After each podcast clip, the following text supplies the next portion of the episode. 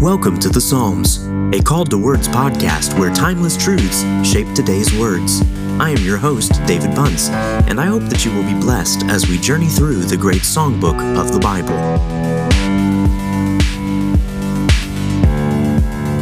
We are continuing our study through Psalm 119. We are on the third letter today, the letter Gimel. As we have heard, this psalm in its entirety is focusing our attention on the word or law of God, what he has said, what he has taught us, and how we may pursue the way of blessedness and forsake the way of destruction. If we meditate upon his law, if we dwell upon it and obey it, we find God's blessing. And this is only possible through Jesus Christ. As Evan Sams commented in our last episode, true Christian affection and obedience is a thing of joy. That should be our goal in reading all of Scripture.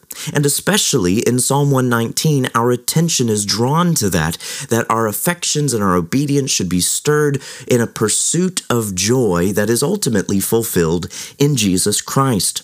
In Psalm 119, we meditate upon the law of God, and here in this section, in Gimel, we find God calling us toward that obedient, flourishing life and away from the destructive and painful.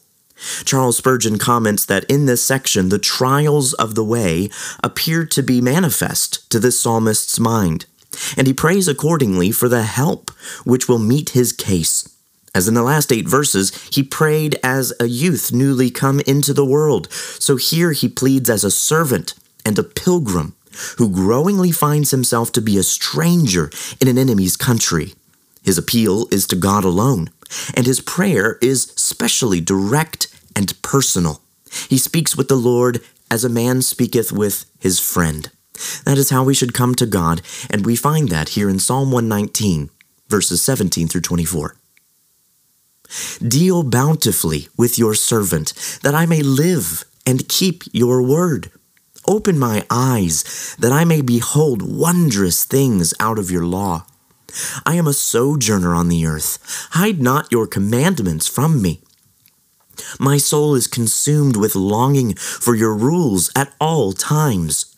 You rebuke the insolent, accursed ones who wander from your commandments. Take away from me scorn and contempt, for I have kept your testimonies. Even though princes sit plotting against me, your servant will meditate on your statutes. Your testimonies are my delight, they are my counselors. Here in this psalm, we begin with this plea for God to deal bountifully with his servant that he may live and keep his word. That should motivate us in our prayers that God would help us to keep his word as long as we live. Spurgeon again comments on this and says, We work for him because he works in us. It's important not to flip that around, but instead, our actions, our obedience is a fruit of the root that God works in us. Thus, continues Spurgeon, we may have a chain out of the opening verses of the three first octaves of this psalm. Verse 1 blesses the holy man. Verse 9 asks how we can attain to such holiness, and verse 17 traces such holiness to its secret source and shows us how to keep the blessing. The more a man prizes holiness and the more earnestly he strives after it, the more will he be driven towards God for help therein. For he will plainly perceive that his own strength is insufficient and that he cannot, even as much as live, without the bounteous assistance of the Lord his God. How often do we recognize that everything that we have is because God has deigned it so? Everything that we possess is because of a kindness and a gift of God. It is true that we do deal with difficulties and infirmities and sorrows and sufferings, but in God's kind providence, He even allows us to go through difficulty that we would rely on Him more. When we come to this section of the psalm, we should see that the choice of blessing and flourishing and of destruction and pain are again set before us. This choice to go to the right or to the left. We are sojourners, meaning a journeyer, a pilgrim, one who is wandering, but not wandering aimlessly, wandering toward a destination. As we do that, we are sojourning on this earth, but we should go with all that we have toward God and recognize the bounty, the treasure, the wondrous pursuit that we have ahead of us is God Himself and pursuing His way so that we would know Him and follow Him and delight in Him. William Plumer says, while it is lawful for us in submission to the will of God humbly to ask for a continuance of life, we may do it not to gratify our own will or covetousness or love of carnal delight, but that we may glorify God by keeping His word. We should seek God's glory in all things. This has a very practical effect in our lives that we're not simply living for the next paycheck, we're not simply living for the next delight we get to take part in, but we are actually living for the glory of God. And how does that express itself? It expresses itself in our ultimate affections and devotion. Again, from Plumer, he says that afflicted, tempted, and tried as God, God's people may be, he still deals bountifully with them all. The humblest and poorest of them have unsearchable riches with them all. Life is theirs. Forgiveness is theirs. Acceptance is theirs. Renewal is theirs. The world is theirs. God, their Father, Christ is their brother. The Spirit is their sanctifier, comforter, and guide. All the wealth of the world is not worth half as much as one covenant blessing. Have you received a covenant blessing from God? Have you been welcomed into the family of God that is uh, given to us through the blood of Jesus Christ, welcoming us into the family of God. We are then sojourners. We are strangers in this earth, yet we are also given such a fellowship because God Himself is with us and He has redeemed a people meaning plural, a group of people, those who are his children, to go with us and sojourn together toward glorifying him. So, what do we do if this is our pursuit? We see a vision set forth for us ahead of us. In the meantime, we are to be consumed. That's how the psalmist phrases this. My soul is consumed.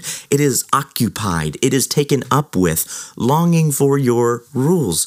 Why would that be that we would long for the rules of God, the law of God? Because it keeps us away from danger and keeps us toward blessing. I always love a Pilgrim's Progress, and anytime I think of these verses, I think of Pilgrim's Progress, the wanderer, the journeyer, fleeing the city of destruction and headed toward the celestial city where God is. That is where we are headed. All who are in Christ are headed to see God Himself. We should be overwhelmed and overcome with seeking God's glory and enjoying His very presence. Jay Morrison comments How few are there, even among the servants of God, who know anything of the intense feeling of devotion that is here expressed. Oh, that our cold and stubborn hearts were warmed and subdued by divine grace, that we might be ready to faint by reason of the longing which we had at all times for the judgment of our God. How fitful are our best feelings! If today we ascend the mount of communion with God, tomorrow we are in danger of being again entangled with the things of earth. How happy are those whose hearts are at all times filled with longings after fellowship with the great and glorious object of their love. That's what the point of this psalm is. The psalmist is pointing us in this section to a great and wonderful rejoicing and following of God. Even if princes sit plotting against us, even if powers are against us, even if all of these things come against us, we should continue to meditate on what God has said, meditating it on it, continuing to think about what God has said, rehearsing it in our hearts, hiding the Word of God in our hearts that we may not sin against Him, and then delighting in His testimonies. His testimonies are a delight to us, and they are what guide us. May we do so today for the joy set before us that we may rejoice in God. Let's pray. Lord, thank you for this word. Help us to have open eyes so when we read your word or hear your word that we would behold wondrous things, that it is beautiful, that it is good, that you are wanting us to follow you and find this flourishing. Lord, keep me away from the things that would steal that joy. Help me to meditate upon your word, to delight in it, and above all things to love you, to thank you for being my God, following you day by day, moment by moment, that you would be glorified in all things. In Jesus' name, amen. Thank you for listening to The Psalms, a Called to Words podcast. For more content, just visit calledtowords.com. I hope you will join us again next time for more riches from the Psalms.